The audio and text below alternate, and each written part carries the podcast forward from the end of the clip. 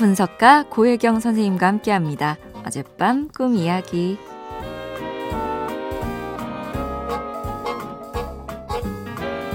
안녕하세요, 선생님. 박정근이라고 합니다. 꿈속에서 친구들과의 모임이 있었어요. 모임 장소까지 가는 쉬운 길이 있었는데 저는 그것도 모르고 온몸이 땀 범벅이 되도록 너무 힘들게 힘들게 모임 장소까지 갑니다. 그리곤 친구들과 여기저기 널브러져서 잠을 자요. 그런데 몇몇 친구들이 저한테 코를 너무 심하게 곤다고 빈정대더니 다른 방으로 가버리더라고요. 그러다 저는 배가 고파서 친구들이 먹다 남은 빵을 먹고요. 아침이 돼서 등산을 하는데 여자 동창이 빵을 하나를 안고 와서 저한테 빵을 하나 선택하래요. 그래서 제가 빵을 하나 골랐더니 더 맛있는 걸로 먹으라고 하더라고요. 그러다 저는 꿈에서 깼습니다. 이 꿈은 무슨 말을 하고 싶은 걸까요?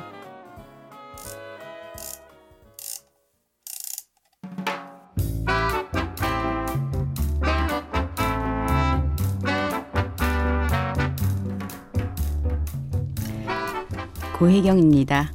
정근 씨 힘들게 힘들게 어려운 길을 걸어서 친구 모임에 갔는데 가보니 쉬운 길이 있더라는 거죠. 혹시 꿈에서 나만 힘든 길을 택했고 거기 모인 모든 친구들은 쉬운 길로 왔나요? 만일 이 길이 인생길이라면 어떨까요? 저는 이 상황에 대해서 할 말이 많습니다. 이 나이 되니까 삶에 대해서 이런 태도가 생기던데요. 정말 쉬운 길이란 게 인생에 있기나 할까? 삶에서 고통은 선택사항이 아니에요. 감당하기 어려운 일들은 내 앞에 닥치지 말게 해주세요. 이런 기도를 예전에는 했어요. 근데 이게 통하지 않는다라는 걸 배우고 나서 오히려 삶에 대한 배짱 같은 게 생기더라고요. 이 꿈에서처럼 힘들게 등산을 하고 나서 키워지는 게 뭔가가 있더라고요. 여기서는 여자 동창이 빵을 하나름 갖다 줘요. 하나 집었더니 아니야. 더 맛있는 걸로 골라. 그래요. 이 여자 동창은 저한테 아주 중요한 사실 하나를 가르쳐 주고 있는 것 같아요. 바로 나는 내 삶에서 제일 맛있는 것 선택할 권리가 있다는 거요.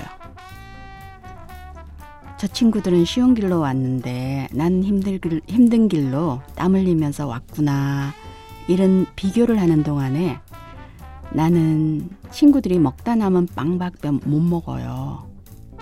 그런데 등산처럼 내 길을 뚜벅뚜벅 내 식으로 가다 보면 한알은 빵도 주어지고 제일 맛있는 빵이 내 빵이라는 것도 배우게 되더라고요.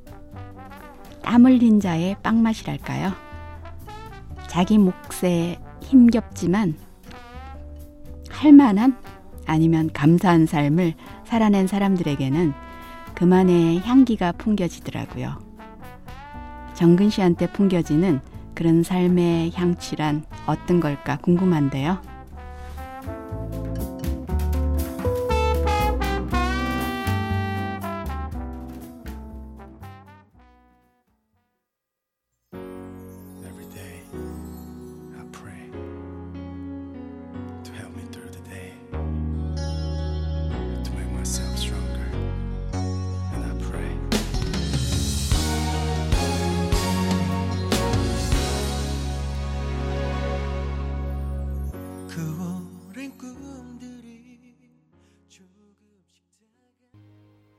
신화 Once in a Lifetime 들으셨습니다.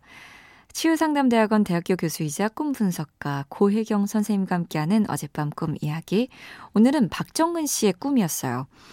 우리 인생의 길이나 그 산, 뭐 이렇게 비유하곤 하잖아요. 근데 정근 씨의 꿈에 인생에 대한 그런 은유가 담겨져 있는 것 같네요. 친구들 모임 장소까지 굉장히 쉬운 길도 있는데 나만 어려운 길로 가다니.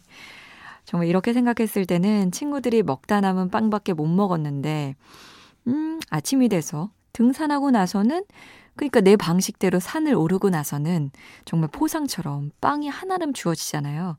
가장 맛있는 빵도 내가 먹으라 그러고. 자, 그렇다면 가장 맛있는 빵, 어떤 빵일까요? 정근 씨 꿈에 답이 있었죠. 가장 맛있는 빵이란 인생이란 산을 오른 자의 빵맛, 땀 흘린 자의 빵맛이다. 눈물 젖은 빵을 먹어보지 않은 자는 하산도 하지 말라. 아, 선생님께서 삶에서 고통은 선택사항이 아니다. 정말 쉬운 길이라는 게 있긴 할까요? 인생에? 라고 하셨는데, 아니, 저는 아직 뭐 인생에 대해서 제가 막 아는 척 하거나, 그럴, 그럴 라인 아닌 것 같아요. 근데 선생님 말씀에는 적극 동의하고 싶습니다.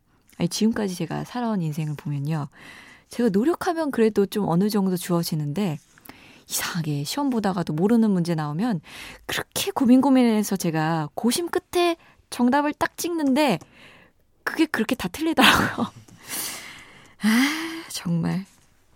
어쨌든 오늘도 이렇게 꿈을 통해서 인생을 배워갑니다.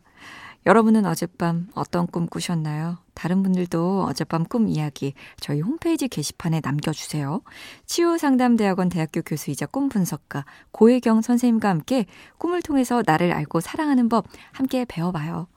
그리고 세상을 여는 아침 화제의 코너 어젯밤 꿈 이야기는 팟캐스트를 통해서 다시 들을 수 있습니다.